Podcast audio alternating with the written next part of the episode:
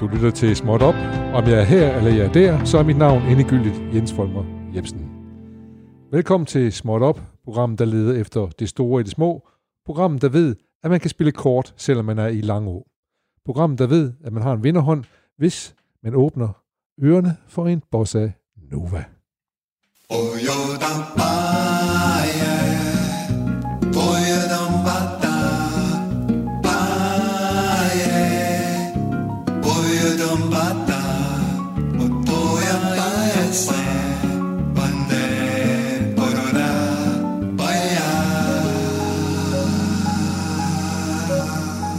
Ja, velkommen til Småt Op. Vi har i dag bevæget os væk fra de vante rammer i Aarhus. Vi er taget til Langå, nærmere bestemt, så befinder vi os på station K. Men som en øh, populær sanger engang sang, så sang han sang, lige meget hvem du er, lige meget hvor du er, så velkommen. Det siger vi også til dig, og hvis du i øvrigt kan gætte, hvem det var, der sang den sang, der hed Velkommen, så øh, er du velkommen til at skrive ind til lillesnabelag radio4.dk og fortælle os, hvem du mener, der er sunget sang. Jeg kan godt hjælpe dig ved at sige, at jeg tror nok, at den fortsætter sådan noget med, vi sætter spejle op i solen, så dem, der kæmper i skyggerne, eller noget den stil, men øh, måske har I gættet, hvem det er, der lavede sangen Velkommen. I hvert fald skal I alle sammen være meget velkomne. Øh, vi har åbent vindue, lille her, lille vindue her til en lille time mellem 12 og 13. Det er et vindue, hvor det blæser lidt ind fra fortiden, og man har udsigt til fremtiden. Og som alle timer, så er den helt dels egen og særlig. Skat på den, den kommer aldrig mere tilbage, når først den er gået. Småt op plejer at bruge timen til at blive lidt klogere, have det lidt sjovere, og i dag skal vi have en hel del om, hvordan man en lille flue kan gøre det af med en stor, stor krabat, og hvordan man kan gøre det, mens man ovenikøbet har våde fødder. Men først så skal vi lige have lidt breaking småt.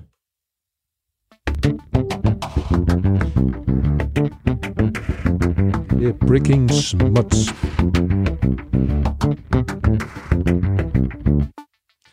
Forleden kunne man igen ind på Instagram se Inger Støjberg, der holdt en kage frem mod kameraet, hvor man kan se, at der står 50 på den.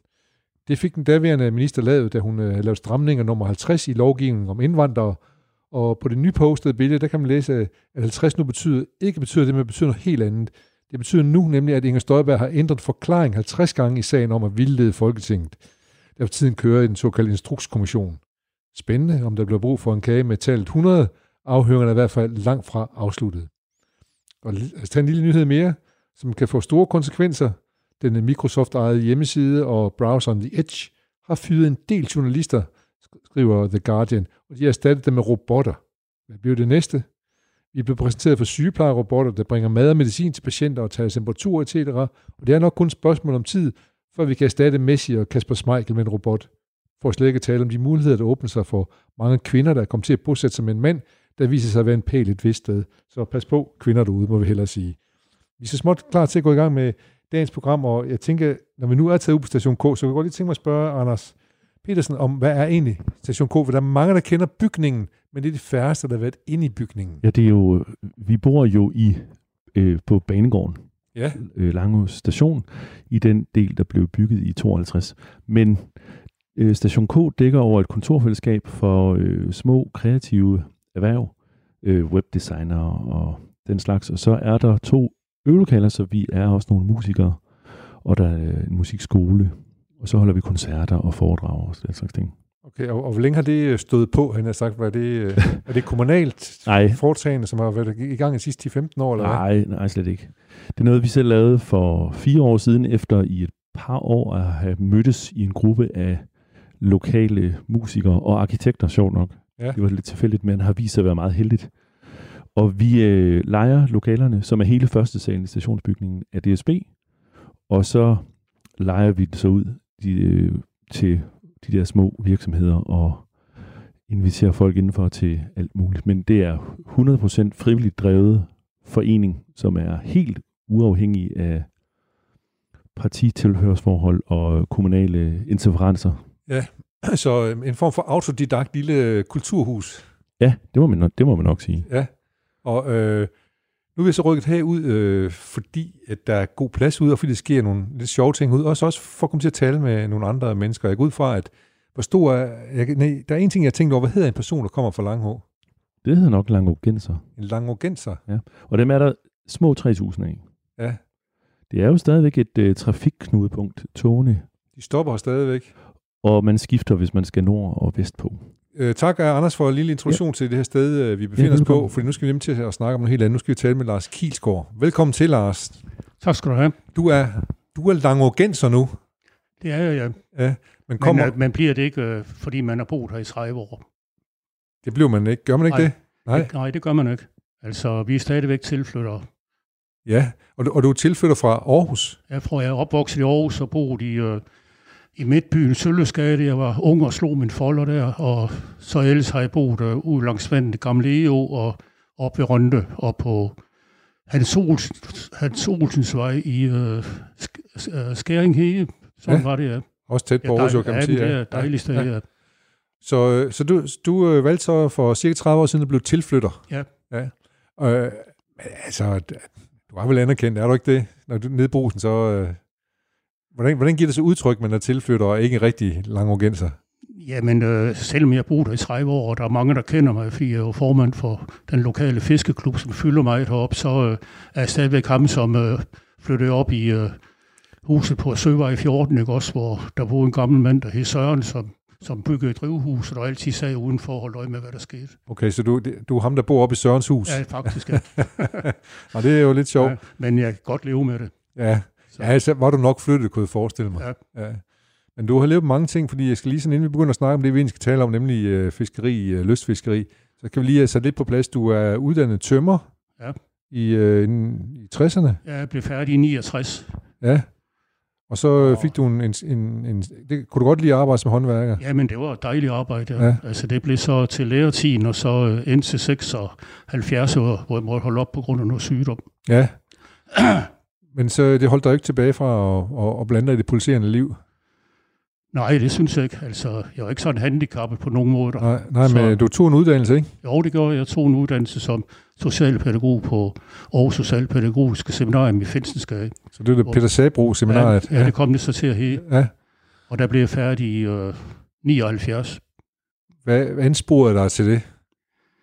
Jamen, det... Øh, Jamen, jeg var ikke i tvivl, jeg fik at vide, at jeg skulle finde noget andet arbejde. Så var jeg ret hurtigt over i, at det skulle være noget, der arbejdede med nogle nogle, gerne nogle svage personer og, og noget med noget pædagogik og noget, så jeg fandt ret hurtigt ud af, at det var den hylde, jeg skulle ind på. Ja. Og det er sådan set også gået meget godt.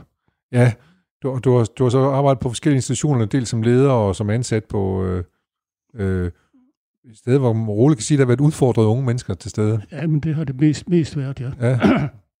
så, og det har været lange perioder alle steder, så jeg får en god erfaring med det arbejde, ja. jeg har haft. Ja. Du været i Mellerup, og... Um, jeg startede med, at jeg blev uddannet, der kom jeg til at arbejde ude på Aarhus Specialskole, Kalevi-skolen, ja. som ligger ude ved Studstrup. Ja.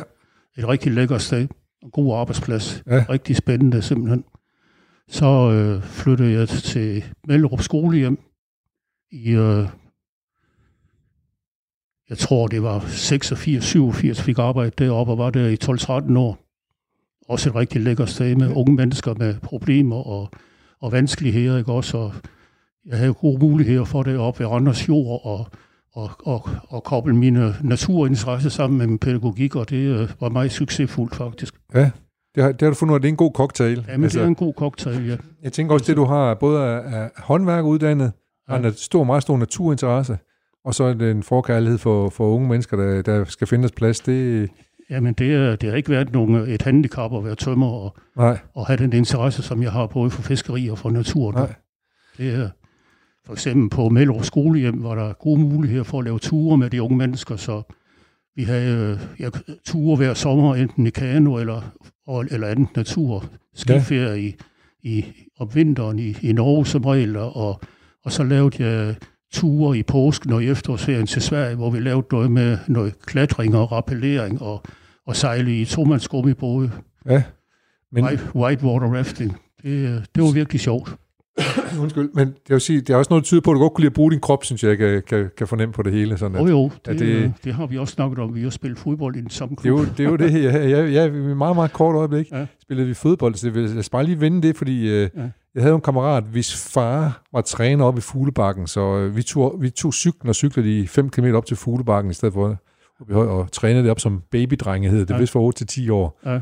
Øh, og det er sådan det samme sted, så ud af, at du også har spillet Jamen, fodbold. det er det, ja, ja. Øh, og du faktisk er født og opvokset i hvert fald op på Frydenlund, øh, Charlottenhøj Frydenlund. Ja, men vi flyttede til Charlottehøj i 52 eller 53 lige da det blev bygget færdigt. Der. Så der var faktisk kun de blokke deroppe, og så øh, var der tulipanmarker derovre, hvor Frydenlund og Frydenlundskolen Ja, ja, ja. ligger i dag. Og hvordan vil du beskrive de der, for hvis nu hele Danmark skal forstå, hvad det er for et sted, Frydenlund øh, og Charlottenhøj, øh, hvad det er for et sted, er det, er høje huse, ikke? Med mange lejligheder. Jamen, og- det er murstenshuse, gule mursten med, med røde tage og, og bygget som uh, gårde, ikke? Hvor, hvor, hvor der var, hvad var der i hver, hver blok, der, der var der vel omkring øh, otte opgange eller sådan noget i den stil. Ja. Ja. Og så var det på fem etager, fire eller fire etager. Og masser af Og der, ja, og Ja. der var jo to øh, lejligheder, eller tre lejligheder Ja. ja. hver etage, og der var tre børn i alle lejligheder, så, så der var masser at spille fodbold. Det er Ja, lige så på pladsen. og på ja, så der var masser, og- ja, ja. Så Øh, det var noget primitivt forhold, sådan som jeg husker dem der. Vi klædte om i sådan en lille træskue og sådan ja, noget. det gjorde vi til at begynde med. Ja, ja. Øh, men, men du blev også ved med at vedligeholde interessen for fodbold og kom faktisk til at spille på øh, sammen med, hvis nu siger Christian Nygaard og, ja. Ja. nogle af de andre gode ja. Ja. spillere fra Fuglebakken i sin tid. Øh, øh, det havde jo et godt hold der, hva'? Jamen, det var, det var et rigtig godt hold. Ja. Det kørte bare, og, og flere af os, vi gik jo i skole sammen på Frynlundsskolen, og, og der havde vi så også et godt hold. Ja, Så vi vandt som regel altid skolesoldaten, når den skulle Ah. spille sig. ja selvfølgelig. Ja. Øh, Så, og, og, og Christian Nygaard blev en af Danmarks helt store fodboldspillere jo, og fik en meget, meget fin øh, professionel karriere også. Ikke? Ja. Ja. Ja. Hvordan var Ja. han at spille på hold med? jamen, det, han, var, han var rigtig god at spille med. Ja, Altså, jeg spillede som regel en plads op på omkring højre vinge, højre ellervinge, eller ja, hvad man nu kan det kaldt, men det var dengang, Ja, ja, og han ja. ja. spillede venstre, venstre indervinge Ja. ja. også, og, og jeg kunne løbe ret hurtigt, og han kunne simpelthen speede den lækreste klat op foran der, så så du vidste, når han havde, lå Ja. for hans fødder, så vidste du, hvor du skulle løbe hen. Så var det let at komme til baglinjerne, ikke? og så ind over, hvor, hvor det tit var en, der hed Karsten, som var ret høj i det, som jeg tror kom med op og spillede med de voksne, der ikke også han scorede jo tit et hovedståndsmål, og Ja, det, det var spændende tider. ja. Jeg tror så, det var omkring, øh, jeg kan huske, om jeg holdt som ynglinge eller som ældre, men øh, Så jeg du, sprang i hvert fald fra på et du er tidspunkt. sådan 15-16 år, du står Ja, det var- tror jeg, den det var, karriere der, ja. Ja. Og det, det, gjorde, det gjorde Chris Nygaard, hans bror Ib Nygaard, ikke, som er jo måske de kendteste spillere, som Fuglebakken ja. Har, har, har fostret, ja. Kan man sige. Ja. Uh, han fik jo ikke så mange landskampe, som han burde have fået. Nej, det, øh, Det, nu skal vi op, hvis, du kan måske hjælpe med at opklare, hvad var det, det hvad var det med ham og Sepp Piontek? Fordi han... Øh, Jamen, det, øh, jeg ved ny- ikke, men ny- der var i hvert fald noget med, med Kristen og Sepp Bjørnsæk omkring et partisansørklæde. Ah, Jamen, det, det er noget, jeg har hørt. Jeg kan ikke huske det helt Altså- præcis, men øh, det var et eller andet med, at man skulle øh, fremstå som et hold ens klædt og sådan nogle ting. Ikke? Ja. Ja. Der, havde, der havde Casey jo så nok sine egne holdninger, og jeg tror også, I padede lidt. ja, så, så han kom, og han, han mødte op til landsholdssamling med ja. Ja. partisan tørklæde. Ja, ja, ja. Jeg tror, det- det, det var sådan, det var. Og det gjorde man ikke med den gode tyske uh, træner. Nej, nej, der skulle være mere og klare linjer der. Ja. Så Men han var dog trods alt med i, hvad skal man sige, da det begyndte at vinde for dansk Ja, landsholdsfodbold sikkert, der, ja. ikke? Ja. og vi slog Italien 3-1 Ja, ja. og sådan noget. Ikke? Ja. ja. Øh, Men, øh, men han burde Men jeg været... ved ikke, om det er rigtigt, men jeg synes, jeg kan se, når man ser et, et klip med ham, den flyvende engel, der, altså en af de største danske Henning spillere. Jensen, ja. ja, lige præcis, ja. ja, hvor han laver det mål på hovedstøtter. Ja, Der har jeg en mistanke om, at det er Kisse, der lægger den ind med venstrebenet. Jeg ved ikke, om det er rigtigt, men jeg synes bare, det ser sådan ud. du ser sådan ud, den måde, han svæver på, Ja, der, som præcis. Henning Jensen på, på Ja. faktisk på Wembley, hvor øh, Ja, det må have været lige i starten af 70'erne, hvor øh, de nye EU-lande mødte de gamle, øh, de gamle ja. EF-lande, var hed Ja. EF hed det jo Ja. dengang, og hvor... Øh, jeg tror også nok, det var Bobby Charlton, men altså, øh, ja. øh, jeg tænker Bobby og Kesse, de var nok nogenlunde lige gode. ja, Nå, men det var noget med fodbold, fordi, men det vi skal snakke om nu er jo egentlig noget helt, helt andet. ja, men det er det, ja. Fordi for, på, for på tværs af fodbold, på tværs af tømmer og øh, udfordrede unge og alt muligt andet, så har du altid fisket. Det har jeg faktisk, ja. Ja. Og det, det, skal- lad os tale om det. ja. Øh, form, du, jeg vil godt lige få, vi lige kort din karriere som fisker op. Du startede, har du talt mig, som femårig. Ja, det tror det var der omkring, Ja. hvor jeg sammen med min far cyklede ned på, på havnen i Aarhus, det ved Molen, og så fiskede vi med en bambusstang og noget orm, der ikke også, og fangede nogle flagefisk, som vi tog hjem og spiste. Og det var sådan begyndelsen, ikke også? Og så Ja. fik jeg lov til på et ret tidligt tidspunkt at, at cykle ned og, og fiske dernede, og tigeren var jo anderledes dengang. Så Så I fik lov og som børn og, og, og, og, Ja, men- og, og drible af. Ja. ja, men det, det må man sige. Ja. Ja. Men, det, men også, øh, nu fortalte jeg jo lige før, at jeg, vi cyklede op øh, til Fuglebakken ja. Og skulle over Viborgvej, som var meget trafikeret vej i Aarhus og sådan ja. Noget. Så, men det fik vi også lov til, da vi selvom vi kun Ja, var lige. 8 år. Eller Ja. noget, ja. Men øh, sådan var det dengang. Det er faktisk også sådan, at øh, før jeg begyndte at spille fodbold i Fuglebakken, som jeg lå lige ved siden af, så cyklede jeg ud og spillede ude i AGF, okay. som helt lille der også. Det, så har du haft en lang tur derude ja, også. men det var en lang tur, ja, ja. og der gik jeg opad på øh, den ene og den anden vej. Der. Ja. Så. Men så, tog, så øh, og var det simpelthen din far, der introducerede dig for fiskeri, og ligesom uh, gjorde, ja, skabte den interesse? Ja, det var det, ja. Altså, han kunne godt mærke, at jeg selvfølgelig havde interesse for det. Ja. Og så var det sådan, jeg, da jeg var heller ikke ret gammel, jeg så blev sendt til, til Herning som feriebarn, og, og havde min cykel med det over. Der brugte jeg også meget af sin på at cykle rundt i området, og, og kigge på de små åer og sådan, og, og så fiske der, og fange også nogle øre, og, og fiske meget i den lille fjerdeholdt å her, som ligger uden for Herning. Ja. Der var et rigtig fint stille, stallingvandløb. Ja. Og det var, tror jeg, det var der, jeg ligesom begyndte at, at fiske med fluer og binde små fluer, så, som uh, kunne fange de der. Det var, det var da spændende at sige. Det, det, det, det kan jo være min stikord til, at jeg skal ja. spørge dig. Men det var, jo også, det var jo også den tid, at uh, Hegeselskabet, de havde sin storhedsperiode, hvor de ligesom skulle vente så meget jord tilbage til Danmark, at det der var tabt ud af til. Så øh, det var sådan næsten hver år, når man kom op i området, som jeg kendte der, så, øh, så var der for eksempel rettet noget store ud, eller andre vandløb, som var, var rettet ud, så det var slet ikke lige noget af det, jeg kendte forret før. Det var, du henviste her til det gamle udtryk, hvad ud af tabe skal indad vindes. Jamen, jeg tror, det var det, det her. Ja. Det gjorde det også, ja, ja. ja. Øh, og, og det var formodentlig ikke, øh, det skal komme vi til at tale noget, en del mere om, hvad, hvad man gør ved vandløbene i Danmark, som jo ikke ja. altid har været været lige hensigtsmæssigt, kan man vist roligt sige. Det har det ikke, altså der er meget, der blev utrolig ødelagt dengang. Ja, ja. Og, øh, og det er, der er så sket meget siden, det vendte jo ligesom i, øh, hvad er det været, i, i 70'erne og op i 80'erne, der, der, der begyndte der at komme nogle andre, andre politiske vinde, vinde, vinde, at man begyndte at, ja. at rense vandet med rensesanlæg og fjerne spæringer og ting og sager der. Det, det, det venter vi med at tale om, fordi ja. lige nu skal jeg lære noget om, hvis jeg vil ud at fiske, ja så kræver det, at jeg har en ordentlig fiskegrej. Øh, ja, det gør det. Eller i hvert fald, du, du sagde du selv, at du havde en bambusstang. Det kunne man ja. også godt fange noget med, men det, hvad er minimum, man skal med sig ud af fisk, hvis jeg er nogle gange ud af fisk? Altså allerførst, hvis man vil ud af fisk, for eksempel ved kysten eller et år eller andet sted, så skal man, hvis man er, er mellem 18 og 65 år, så skal man have det statslige fisketegn. Okay, det bliver ligesom, at man skal have et jagttegn. Det, så skal ja, man også det skal man. Det, det er man nødt til at have. Også fordi, at øh, man kan risikere at rende ind i en fiskekontrol, enten lokal kontrol eller, eller en fra ja. fiskerikontrol, og så får man altså en bøde, hvis man ikke har det. Det er jeg glad for, at du siger, og ja. jeg ved, at du siger det med en vis uh, pondus, fordi uh, du har faktisk været formand i, uh, i en del år for, uh, indtil for ganske nylig, for uh, fritidsfiskerne her i Langå. Ja, lystfisker. Lystfisker, Lang, ja. Langå Sportsfiskerforening ja, ja. her, den helt officielle. Ja. ja. Om det har jeg.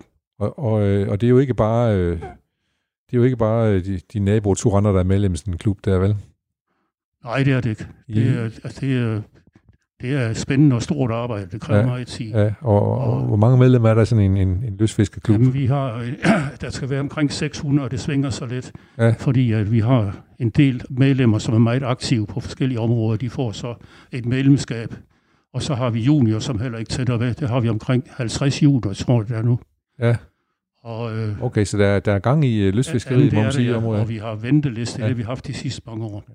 Men det kommer til, vi skal nemlig høre om, hvad det er for et område, man skal gå ud og fiske, hvis man vil fiske, men, men du, du sagde, at det første, man skal, det er at have et fisketegn. Det skal man have, ja. ja og, så skal man, og det nytter ikke noget at gå ud med bare næver gå Nej, det gør det ikke. Nej. Men så, øh, jamen, hvis man aldrig har fisket før, så vil jeg da foreslå, hvis man kommer herop til Langeår og prøver at fiske, og så øh, snakke med, med kammenklassen, som har noget vin, eller kontakte en fra, fra Langå Sportsfiskerforening og få nogle gode råd på til, hvad man skal have af grej. Det er det godt. Nu spørger jeg en fra Langå ja. øh, Lystfiskerforening. Det er jo ja, dig. Ja. Hvad for noget grej skal jeg have? Jamen, hvis du vil fiske for eksempel i Gudenåen, ja. så skal du have en, øh, en spændestang for eksempel. Det er det, der er lettest at starte med at fiske. Og så skal du have et hjul, der er godt, og så skal du have noget lin på, som er rimelig stærkt. Det skal være mindst 0,35, synes jeg. Ja. Men, men det er der forskellige meninger om. Øh. Så skal der være noget, som fisk kan blive på og det kan være et blink eller en spinner, og der er mange hop, der fisker med rejer efter laks. Ikke? Altså, så er det specielt, hvor man gør det, men den... Ja, men, men, men stangen, siger du, ja. og, den, og hvor lang, du har selv lavet din egen fiskestang, som du har haft med herinde, ja. den er jo Om det har jeg. kæmpe lang, altså, fire meter lang eller et eller andet, Nej, det er den ikke. Den, øh, den, den jeg, spændestang, jeg bruger, den er, øh, den er 3 meter, den er 10 fod. Okay. Og det er sådan en, der kan kaste med omkring en 15-30 øh, gram det er kastevægten på den. Og det er, nogle, det er nogle ting, der er vigtige, at de passer sammen med stangen, fordi at det gør det behageligt at fiske. Ja. Og giver en god fornemmelse. Så den her stang her, øh, den fanger du øh, laks med, eller Den hvad? fanger jeg laks med, ja. Øh, og jul, det, det, kan, det er jo totalt velsmurt, det her. Det, du, Jamen, har, det- du, du har det rigtig grej, Jamen, det kører rigtig godt, det der. Ja. det må jeg skulle sige. Ja, det, det gør det også til en fornøjelse at stå ved åen og fiske, at tingene de virker. Ja. Så, øh, så her har du snøren, som er 0, et eller andet 0,35. 0,35 ja. vis tykkelse, og så, Og en, den, og den kan tage omkring en 12-13 kilo. og så sådan en forholdsvis elastisk stang på en 3 Ja, meter. ja. Øh, og så et godt hjul. Et godt hjul også, ja. med en god bremse. Og så putter jeg noget på, øh, så putter jeg en spinde på, siger du. Jamen, det kunne det være, ja. Ja. Nu har vi ikke levende Og- rejer med i studiet. Nej, det har jeg ikke. Jeg fisker nemlig ikke selv med rejer. Nej. Det- Jeg synes, det lugter sådan. Ja. Så, men det her, den spinder, en jeg selv har lavet, det er dem, man kalder en kondomspinder. Ja, De er meget populære til laks lige i øjeblikket i de forskellige farver. Den er bygget op omkring en krop, hvor der er trækket sådan et, en gummi en i farver henover. Og så øh, er det lavet sådan, der ser en, en spænder ske op for oven, som øh, snor rundt, når man trækker den igennem vandet. ja. Og så helt i enden er der en krog. Jeg skal sige, der sidder i hvert fald... Øh, den er, den er jo ret vigtig, den der krog, der er dernede, Jamen, som er fanger den, ja. laks jo. Ja. Ja, men det skal være en god krog, ja. Ja. Og der, jeg kan sige, der er tre kroge i en. Ja, det her er en trækrog, den der. Ja. Det er, det er det, der er, så er der mest balance i den, om fisker med den, men der er også nogen, der eksperimenterer med at sætte en enkelt krog på. Ja. Fordi så er det lettere at afkroge fisken, hvis man vil sætte den ud igen. Okay. Det er også en, det, det er også en del af, af Ja. sporten, når man sætter det ud Ja, igen. men det er det, ja, og, og, nogle steder er man nødt til det. Ja. Og vi har mindstemål, og vi har også nogle bestemte fisk, der er fra Ja. ja.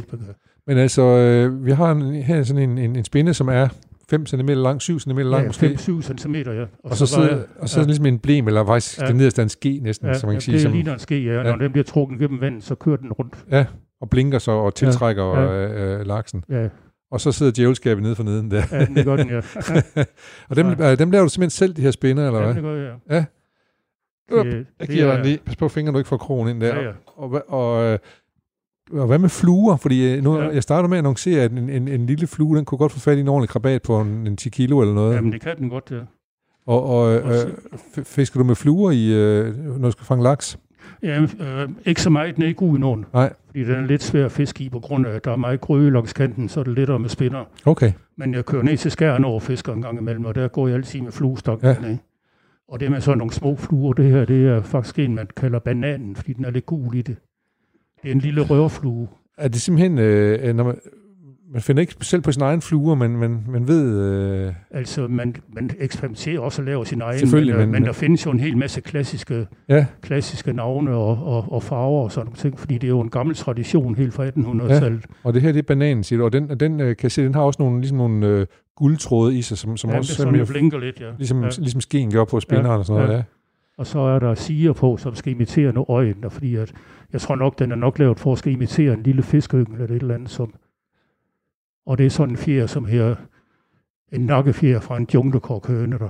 Det er også noget, man normalt bruger til, til laksefluer. Det er simpelthen en junglekokhøne 4, Ja. jeg sidder med her. Jamen, det er det, ja. Det tror jeg ikke, jeg har prøvet før. Nej.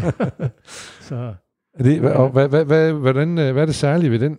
jamen, øh, sådan en rørflue her, den er lavet på den måde, man binder alle de der fire og kunstige ting på med, med tråd og lakere, og så er det sådan, man kan sætte linen igennem røret, og så ser krogen så på fluen, Yes. og så krogen ser så bag fluen, eller bagerst, med sådan et krogstyr på, som har en eller anden farve også.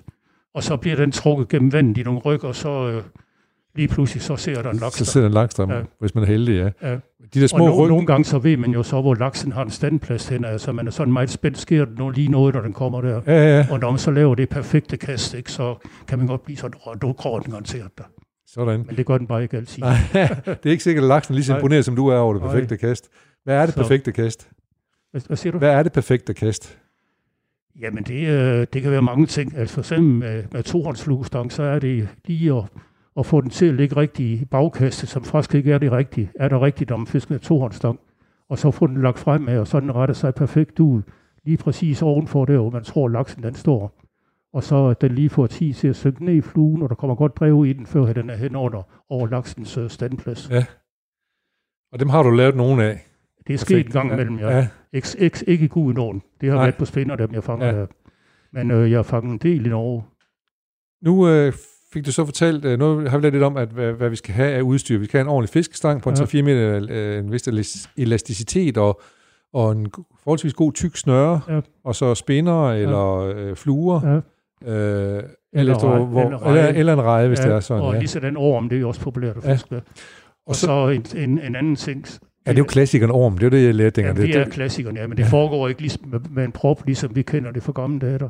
Altså det foregår på den måde, man har, hvis vi starter på linen, hvor, hvor øh, hvad her det, at den, øh, Skal vi prøve at tale ind i mikrofonen direkte ind i den? Sådan. Ja. Yes. okay, ja, ja men øh, altså selve det, der fanger, det starter så på linen med, at øh, man har en svivl, hvor man binder linen i, og så hvis det er en med tre øjer til at binde i, så Ja. ja. i det midterste, der binder man så en lin på omkring 35 cm i, og hvor man så har et blyløg eller et eller andet synk, som gør, at den kommer ned til bunden. Og så har man så en meter efter, men man bi- binder i det sidste øje længst ud af, Ja, ja, og der kommer så en krog med en rej på, eller en orm, Ja. og man kan også gøre det, man bruger en rørflue her, ja. som så bliver på den på. Det er da også meget effektivt ja. heroppe.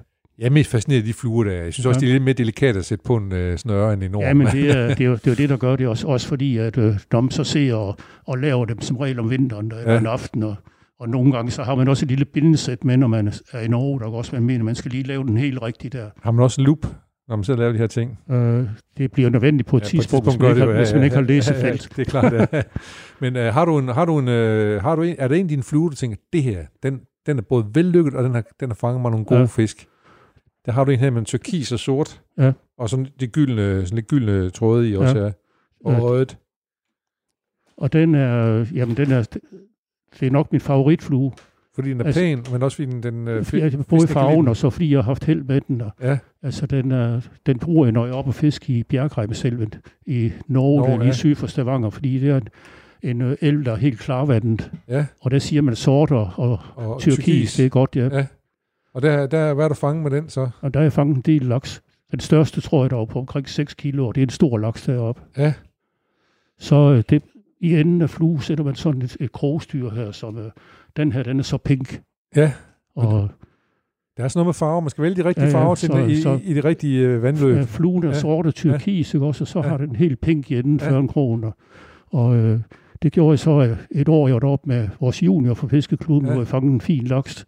Der skulle de så kigge på fluen, og den fik så også et navn.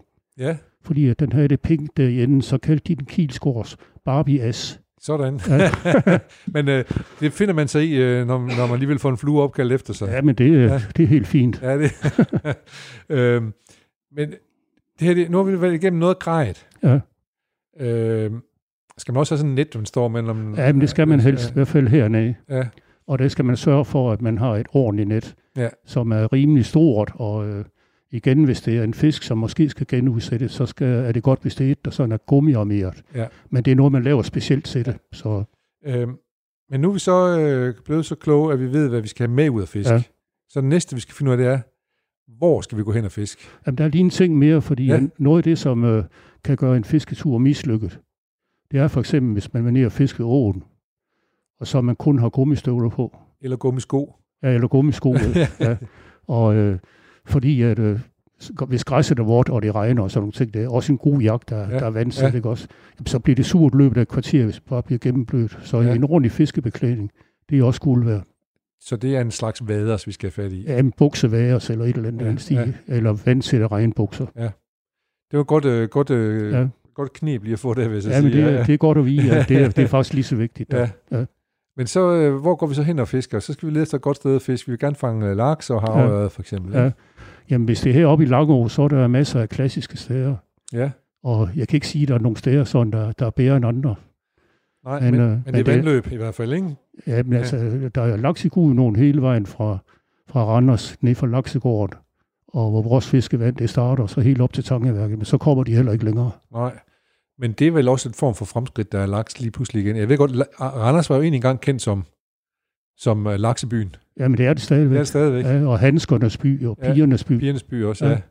ja. Øhm, men der var der på et tidspunkt, hvor der ikke var så mange laks i Randers. vel? Ja, men, øh, da Tangeværket blev bygget i 20'erne, der, øh, der blev de simpelthen udryddet i løbet af nogle få år, og så forsvandt de fuldstændig. ja. Og øh, siden da har drømmen jo været, at- at Gud nogen skulle få sit frie løb tilbage, så der kunne komme en ny laksestamme, så kunne reproducere sig selv. ja. Så derfor så startede Randers Kommune i uh, slutningen af 80'erne et projekt med at sætte laks ud, fordi at, uh, at hvad her det, Gudnåcentralen, de efter det, den lov, der var, skulle miste koncessionen til at lave el. Ja, Men uh, det skete så bare ikke. nej. Men øh, det var faktisk en succes, det Randers Kommune de lavede med at sætte øh, laksen ud, fordi at de kom jo tilbage igen, og der blev et rigtig godt laksefiskeri her. Ja, så, så kommer der vildt laks igen i øh, fra Ja, Randers. altså og så ikke, til, ikke vild laks, men laksunger, laks. der Ja. bliver sat ud, Ja. som så svømmer jo op, ligesom den vilde laks gør, og komme tilbage igen. Okay, så, flytter, så svømmer de op til Skotland et eller andet sted? Nej, eller, helt op altså, øh, længere- nord, nord for Island. Nord for faktisk. Island, Ja. faktisk, ja. Og så kommer de tilbage igen til Randers. Jamen, det gør de, ja. Øh, det er jo egentlig imponerende nok. Er det, hvad, hvad, er det, er det forurening, eller øh, hvad var det, der, der skete, siden at, at laksen lige pludselig var væk og så? Jamen, øh, grunden til, at den uddøde her i Gudenåen, det var fordi, at øh, de gydebanker, som laksen den bruger til, at, hvor den lægger sin æg, og der kommer små lakseunger ud af det, som her laksesmolt, de øh, var der ikke længere. Nej. Der var ingen gydebanker for tanger hernede. Så alle de bedste gydebanker, de ligger på bunden af Tangesø i dag. Altså, hvor, hvor, hvorfor forsvandt de? Jamen, de kunne ikke komme til at gyde. Altså, det samme vil ske i dag, hvis øh, vi holdt op med at sætte laks ud. Lakseunger Ja, i april måned, Ja. hvor vi sætter 100.000 ud, godt og vel.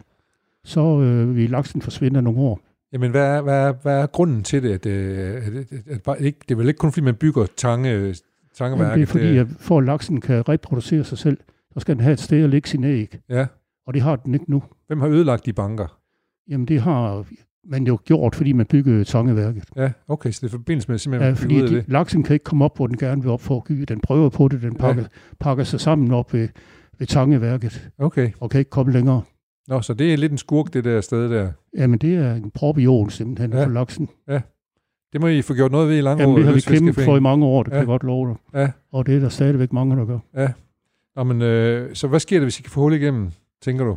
Jamen, så sker der det, at øh, så vil laksen svømme op, op til Silkeborg. Og på strækningen mellem Tangeværket og Silkeborg, bunden af Tangesø, der er der så mange gydebanker. Så i løbet af få år, så vil det ikke være nødvendigt at sætte laksunge ud længere. Så vil de komme af sig selv, fordi at laksen kan komme til at gyde. Ja. Nå, men det må vi slå et slag for her, så at de sørger for at lave hul det, igennem det er op helt sikkert, ja. fordi og det, det, det er lidt underligt, at, at det ikke er sket endnu. ja, fordi det er jo ikke aktivt øh, øh, elværk mere oppe i, i Tange, så vidt jeg ved. Der laver, laver strøm, men det er uden betydning Betydning, økonomisk. Ja, Ja, ja, ja. Og øh, der er faktisk det, at øh, DTU Aqua i Silkeborg, som er Danmarks Tekniske Universitet, der arbejder med ferskvand, de har lavet en undersøgelse om, hvad, øh, hvis det var sådan, at, at Tangeværket, der blev fri placage hele vejen op til Silkeborg, Ja. hvor mange penge det så vi genererer for lystfiskere om året. Og det gælder så både laksefiskeri, men også havfiskeri, som vil blive helt fantastisk deroppe omkring. At det vil generere omkring 45 millioner kroner om året. Så altså, det er faktisk ovenkøbet en god forretning. Det vil være en rigtig god forretning for Ja. ja. lokalområdet der. Som hvem er det, der skal tage beslutningen? Er det så fordi Tangeværket er ejet af Tangeværket? Som, Det så er, selv det er regeringen. det er regeringen til at Ja. og sige noget der. Det, det skal være en politisk beslutning. Ja. Det er det eneste, der kan gøre det. Der, er- der, Og er- man har forsøgt at lave noget med lokal enighed og sådan nogle ting der, men det, det kan ikke lade sig gøre. Det, Det, tror nok. jeg ikke på. Nej, Nej. nej. Det skal være ligesom, da de lavede motorvejen uden Silkeborg. Der var en, der siger sådan og sådan. Ja. Og Ja. der, er, der er sådan set to muligheder. Man kan lade Tangesø være, og så lave en ny, ny å udenom, øh, udenom Tangesø. Det kan godt lade sig gøre. Det har man lavet mange steder i verden. Okay. Og der er lavet masser af forslag til, hvordan det skal gøres. Vi slår slag for vildlaksen ja. Ja. her og siger, se så for, sikkert, ja. se så for lavet hul Ja. igennem deroppe til, til lige gydebankerne præcis. der. Ja. Øhm, men, men det har ikke været uden, uden, uden, uden nogen betydning, men på nogle tidspunkt har vi lavet fremskridt ved at have fabrikker, der putter, øh, der putter deres affald ud i vandet, eller, eller man har forsøgt at rette for eksempel Skjern ud, fordi ja. Det var mere ja, ja. effektivt. Sådan noget. Der, Ja. der er vel nogle andre ting, som, som me- menneskeskabte ting, og andre menneskeskabte ting, som har, har, gjort det hårdt at være laks og, og. Jamen, jamen helt sikkert. Hvis vi prøver at tage det andet vandløb, som løber ud her i Langå, det er Hasten Lille Å. ja, En rigtig lille fin å, som løber helt op til langt op forbi og Søften og, Søften og den vej. Og hvis vi tager i slutningen af 60'erne og begyndelsen af 70'erne, der var det hele så forurenet deroppe simpelthen, så alt det jo var mere eller mindre dødt. Der var flere slagterier, der lukkede deres affald urenset ud, og alle beboerne deroppe, der fandt det så ikke rensningsanlæg, som der gør i dag, og øh, flere kemiske fabrikker. Og der var masser af spæringer, hvor man havde lavet møller og forskellige andre ting, så fisken ikke kunne vandre op i, i, i Lilleåen. Og der var stadigvæk en lille havbestand ved den foreningen her i, i, i Langå. Så de lavede et stunt på, i begyndelsen af 70'erne også, hvor de, de lukkede Lilleåen af med garn, for at fisken ikke skulle svømme op, altså hav, De vil jo Ja. gerne op og gyde, men det kunne de jo ikke, fordi de døde De faktisk. døde op af de døde, for- når de svømmer op i der, ja. ja. Så, Ja. de, så man forsøgte at holde dem dernede, hvor de godt kunne leve de stadigvæk. ville leve, ja, ja. men de kunne så ikke lægge nogen æg Ja, noget. Har også en fornemmelse af, at de må blive ret usunde, de fisk der, hvis man fanger dem og spiser dem. Ja, altså de, de, de er jo sådan set op, opvokset ude i havet, Ja, så de, de har jo ikke taget så meget gift til sig Nej, i vandløbet. ikke på det tidspunkt. Og nej, ikke på det nej, tidspunkt, nej. nej. nej.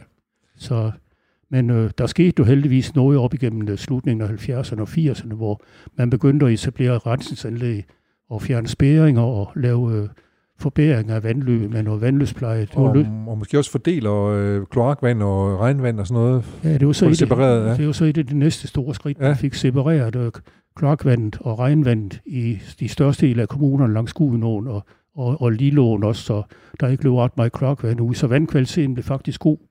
Ja, Og så øh, gjorde løsfiskerne i foreningerne heroppe sammen med de andre foreninger, Bjerringbro og Hasten, de gjorde stort arbejde med at, at få etableret noget lambrug, så der blev lavet noget ørjyngen.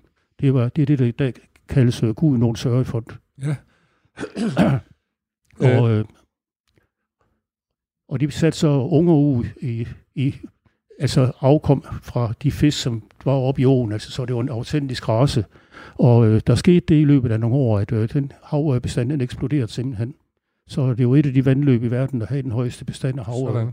Og jeg tror, det er 12 år siden, man øh, satte de sidste opdrætsfisk ud deroppe, så den har været helt selvreproducerende i, i, mere end 10. Det er måske 12 år, ja. Jeg skal lige, øh, parentes, skal lige høre, hvad, når der er den her debat omkring de små vandløb, og noget som landmændene gerne vil have lov til at, hvad skal man sige, øh, forurene i, kan man sige, sige eller i hvert fald Ja. ja. debat omkring, om det er nu forurening, eller hvad det Ja. var. Er det, hvad, hvad, hvad, tænker du om det? Nej, men øh, det var en stor fejl, at, øh, at, at mange af de små vandløb, de blev taget ud, fordi at man, mente, man mente ikke, de havde noget værdi, at det bare var grøfter, man kunne grave op. Men øh, fakta det er, at øh, den vilde hav, øh, den går faktisk op i de allermindste gan- vandløb og gyrer på noget grusbund, som passer i størrelsen og sådan.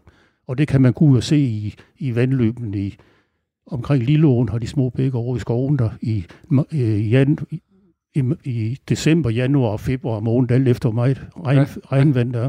Du sidder jo i, i, i et vandråd i, det her område her, hvor, hvor du er med til, best- eller i hvert fald at indstille til, hvordan man skal Ja. behandle vandet i Ja, men det- området. ja. ja. Og det, det, hvad, hvad indstiller I så der omkring øh, til landbrug? Jamen, øh, vandrådet er, er, er lavet på den måde, at den er, er sådan set ligelig mellem, øh, jamen det er ikke landbrug, man kan kalde det de blå, og så de grønne også. Dem, Ja. der går ind for, at, at, at der skal være en rigtig grøn profil, Ja. og, og vandløben skal beskyttes rigtig meget, og så dem, der ligesom mener, at, at øh, en af, af deres formål med vandløb, det var det er også det, så hurtigt, hurtigt som muligt skal lede vandet væk. Ja. Og det, det er der selvfølgelig også noget rigtigt i, men den har, den har mange vinkler, den, den måde. Ja, ja, ja. Så men det er så et spørgsmål, om man vil have nogle gode havørder, eller man vil have noget korn, står der er 5 cm højere, eller et eller andet stil, Ja. sådan nogle valg, der står der. Ja, måske ikke helt, fordi jeg tror godt, man kan have begge, Begge dele på en gang. ja, ja. Om det lad os håbe det. Ja. Øhm, øh, laks Ja. snakker vi om. Øh, det er jo dejligt, at de kommer tilbage igen. Det er så ikke helt den autentiske laks, men, men det, det er jo tæt på øh, den... den efterhånden små den jo ligesom, når man, Ja. når man er tilflytter. Altså, den, ja, altså, den kan ikke blive ved med at være tilflyttet efter 30 år. Ja. Det kan man så godt i lange år, men, Ja. men, men laksen, den, på et eller andet tidspunkt, må den også blive ny autentisk, kan man sige. ja, men det gør den også, altså, ja. Fordi at, øh, man startede jo med de skotske og de svenske laks, som ja. jeg sagde der, ikke også? Men så skete jo det, man fandt øh, nogle originale stammer af laks i Storeåen og Skærnå. Ja. Og det er faktisk sådan, at øh, Storeåen, den hører til den samme veterinære zone som Gudenåen. Så da vi fandt ud af det, så blev det så lavet sådan, at, at Dansk Center for Vildlaks, de, øh, det er dem, der laver laksunger, ja. Ja. at de er så begyndt at, tage unger, unger fra, fra de Oprindelige. oprindelige laks fra, ja. Ja. fra Storeåen, som nok minder rigtig meget om Gudenålaksen. Ja. Og så er det dem, der bliver sat ud i dag. Kan du, kan, kan, du, kan du på et halvt minut fortælle om, hvordan man tager en, en laks op, og så tager æggene ud af dem, og så putter den et andet sted Jamen, hen? det gør man på den måde, at man i oktober november måned, så sejler man i en båd ned ad Gudenåen, og sådan følger strømmen, og så har man øh, noget elfiskeudstyr. Det er en elektrode nede på bunden, og så står man med sådan en håndholdt en.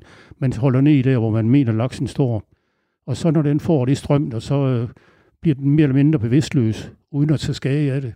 Og så bliver den taget op i et net og op i et kar. Og, og når der så er nok af dem, så kører man ud på Dansk Center for Vildlaks, hvor man så holder øje med, hvornår de er klar. Det kan man jo se på fisken. Ja, ja. Og så øh, tager man så en hundlaks op og holder den på en bestemt måde, og så kommer æg, alle æggene ud. Altså roven, ikke også? Yes. Er det jo. Og øh, så gør man det, man tager en handlaks og gør det samme, så kommer der så sæg ud. Ja. Det, det blander man så. og så komme med det i nogle bakker, hvor de ligger og får iltet vand og sådan nogle ting, og så på et tidspunkt, så klikker de. Og øh, så skal de jo til at have nogle foder, som de så får, og når de så er vokset op som det, man kalder en smolt, der skal sættes ud, Ja.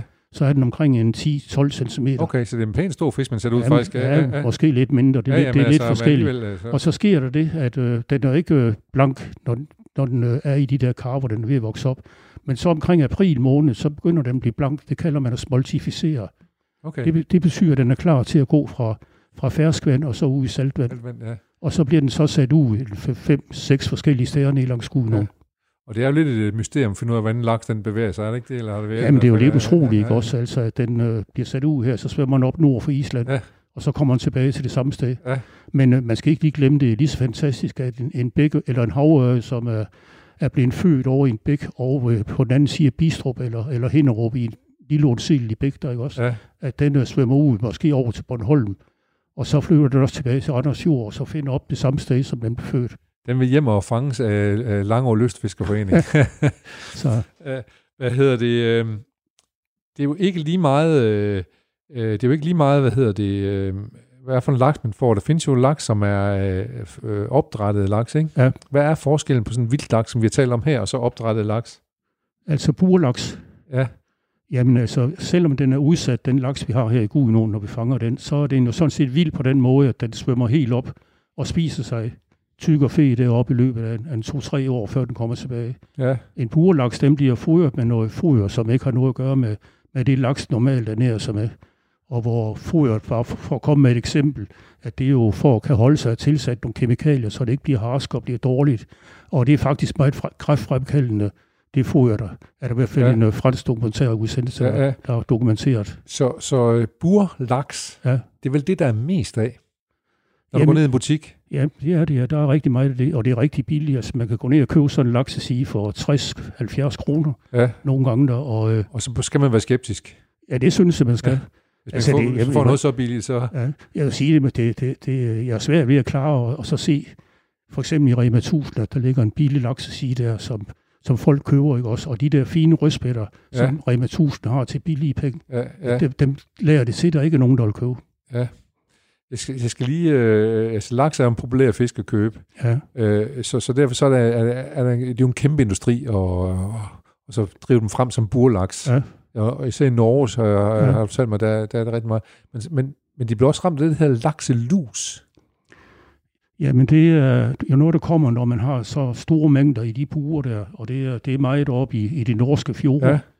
og, øh, og lakselus er et stort problem. Ja. Og det er faktisk sådan, at øh, i nogle af de rigtig fine norske lakseelve, der øh, er bestanden mere eller mindre blevet udryddet på Så- grund af lakselus. Så man kan sige, at, at bur, burlaksene har infiltreret vildlaksen. Det kan man godt sige, ja. Ja. Og det gør de også på den måde, at de, øh, der slipper mange burlaks ud, og de øh, følger så laksens naturlige udvikling, også, og trækker op i en elv for at vi gyde. Ja, Og det ender så med de der autentiske stammer, der er i de forskellige vandløb, som er tilpasset sig vandløbet, ikke også? At de bliver så blandet med, med de burlaksen, der, så de ikke har så god en overlevelse, og ikke klarer sig så godt. så øh, det, det man behandler, skal lige være helt sikker, det man behandler burlaksen med, når de for eksempel har, har lakselus, Ja. er vel noget medicinsk, som, som, Jamen, som går skade på vildlaksen. Jamen det er det, ja. Altså også øh, det, der er det store problem, det er for de lakseunger, som trækker ud fra de norske elve, for eksempel i Sognefjorden, fra Lærdalselven og Ja, ja, ja. ja. som er nogle rigtig fantastiske elve der, at de bliver fyldt med lus, når de så svømmer forbi de buer derude, og, og går simpelthen til. Ja. Så, no. så det er jo, øh, man kan sige, det som man laver, man laver burlaks for at have noget, der minder om det rigtige. Jamen- det er en imitation af det rigtige. Ja, men det er det, ja. Men så imitationen slår faktisk det oprindelige ihjel. Jamen det gør den på en eller anden måde, ja. Ja. Og der ligger jo bjerge af medicinrester og jamen alt muligt nede under sådan nogle buer der, men nogle gange, når man har set, når dykker har været nede, så ser det rigtig helt forfærdeligt ud, simpelthen.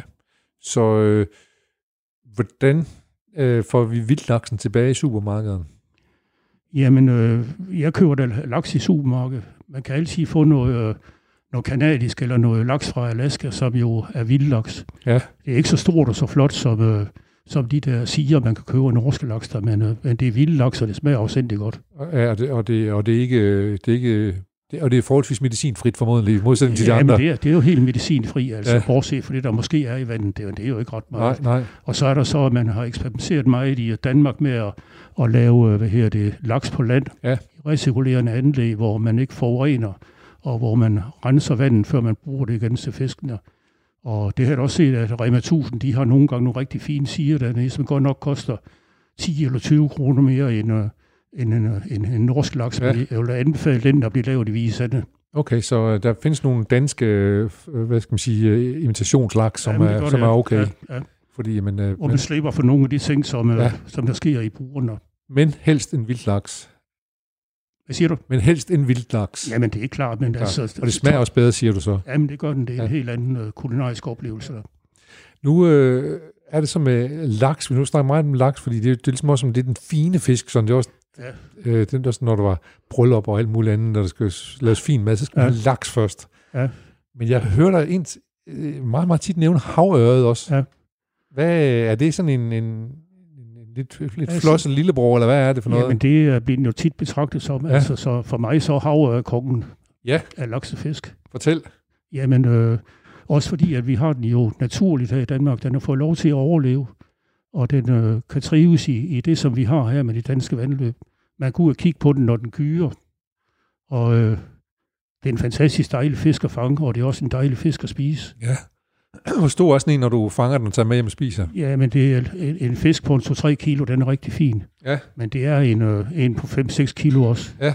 Altså, de, de kan ikke blive helt så store som laks, Nej. men øh, der er der fanget, bliver der næsten ved år fanget lav, havøje på 10 kilo heroppe. Okay.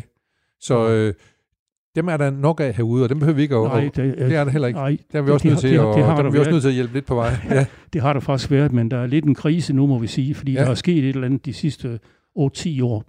Så vi er sådan meget ops på det lige i øjeblikket, og har nedsat en styregruppe, hvor vi skal finde ud af, hvad vi kan gøre, altså i gang sætte nogle undersøgelser sammen med DCU Aqua også. Det, der sker det, at øh, laks, eller havørungerne, havørsmolten, at de forsvinder, når de trækker ud af, af åen her, på en eller anden måde. Der. Og vi kan ikke rigtig se, hvad det kunne være, fordi at øh, de fysiske forhold oppe i vandløbene er helt fantastiske. Både gydepladser og vandkvaliteten er bare god, og der er masser af insektliv oppe i de skove, hvor de begge ligger, som havør gerne vil gå Ja, op og gyge i. ja.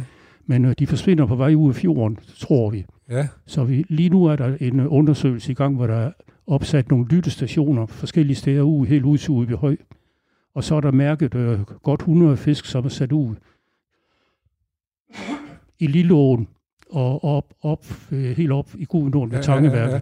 for at, at se, Hvor, hvor, hvor de forsvinder hvor hen. forsvinder, ja. Og det kan man så se ved, at når den fisk, den røg lige forsvandt fra skærmen, hvor den svømmer forbi de våge enge her ned mod Randers, som vi tror er et af de mistænkte steder, de Ja. måske bliver fanget Tror ved at du, blive trukket der ind af noget strøm. så, så enten er det naturen selv, der går af med dem, ja. Eller også er det nogle større fisk, som spiser dem, Ja, men det kan det også eller være. også er det forurening. Ja, ikke forurening, Ikke det tror jeg ikke. Nej, Nej. Heldigvis da. Fordi du, Men, du, øh, men sådan en fugl som skarven, der var der simpelthen rigtig mange af nogle gange. Ja. Og, og en af dem, det er også dem, der er mistænkt for at tage en alt for stor del. okay, Der er nogle gange, der ser 300-500 skarv inde i Randers Havn. Ja. Og der skal de forbi ind alle sammen. ja, okay, så kan det godt være, der, ja. Ja. der, der er dækket op for skarverne. Ja, men det der, tror jeg da. Ja. Det kan vi se, ja. Det, var jo, det er også en fredet fugl, ikke, på et tidspunkt? Jo, det er, ikke, det er ja. der er Ja. stadigvæk, ja. Det er nok den mest forhatte fræge fugl, der Ja. ja. findes. Ja, for, netop fordi den spiser Ja, fisken, ja. ikke? Ja, Men øh, der sker alligevel lidt, ikke også? Der sker en regulering. okay. Og, Fordi ellers kan man sige, at skarven, det er næsten opført sig som tangerværket godt. Det sætter en stopper og en blokade i for, ja, at... det er i hvert fald et problem. Ja, Ja. Og det, det er det mange Ja. steder, ikke kun i Danmark, men altså Ja. over hele Europa Ja, ja, ja. faktisk. Så øhm, I kæmper en brav kamp for, at havøren den også skal komme tilbage på, på niveau, som den har været tidligere. Ja, men det, Ja. det, altså, den er på et højt niveau. Ja. Ja. Altså stadigvæk så er nok Lillån, det er nok et af de øh, år i Europa, som er højst selvreproducerende hav. Det lyder godt, vi er ja. Faktisk øh, nået til vejs ende i det her lange Nå, program her. okay. Det har været en Ja. stor fornøjelse at tale med dig om, om, om, om fiskene her. Øhm, og vi kan, hvis vi går ud i området her, så vil, vil vi kunne se dig med din øh, 3-4 meter lange fiskestang øh, ude i vandløbene her omkring øh, Langå. Ja, men øh, næsten dagligt. Næsten dagligt, ja. Ja. Og hvor tidligt skal man stå op for at fange en ordentlig fisk? Ja, men øh, nu er jeg pensionist, så jeg er blevet svært ved at stå tidligt op. Så. Men er der også men jeg vil også sige, at de, de fleste fange, fisk, jeg har fanget her omkring, dem jeg fanget om formiddagen over middag. Ja, Så, øh, Men der, der er rigtig lækkert at gå ned til åen, lige når solen går op. skal jeg tusind tak. Det var rigtig lækkert også at høre om fisk og Ja, høre men, tale øh, om det her. ja. Så Det, jeg er jo glad for at være med. det er godt. Nu er der Ja. nyheder. Tak for det.